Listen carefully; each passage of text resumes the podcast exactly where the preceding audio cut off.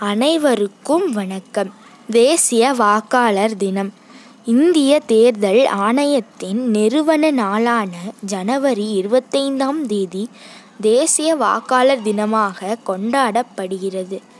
வாக்களிப்பதை மக்கள் தாங்கள் கடமையாக கருத வேண்டும் என்ற விழிப்புணர்வை ஏற்படுத்தும் வகையில் இந்த தினம் கொண்டாடப்படுகிறது. வாக்காளர் உறுதிமொழி. ஜனநாயகத்தின் மீது இணங்கி நடக்கும் நம்பிக்கையுடைய இந்திய குடிமக்களாகிய நாம் நம் நாட்டின் ஜனநாயக மற்றும் அமைதியான தேர்தல்களின் மாண்பையும் சுதந்திரமான நியாயமான மற்றும் அமைதியான தேர்தல்களின் மாண்பையும் நிலைநிறுத்துவோம் என்னும் மேலும் ஒவ்வொரு தேர்தலிலும் அச்சமின்றியும் மதம் இனம் சாதி வகுப்பு மொழி ஆகியவற்றின் தாக்கங்கள் ஆட்படாமலும் அல்லது எந்த ஒரு தூண்டுதலுமின்றியும் வாக்களிப்போம்.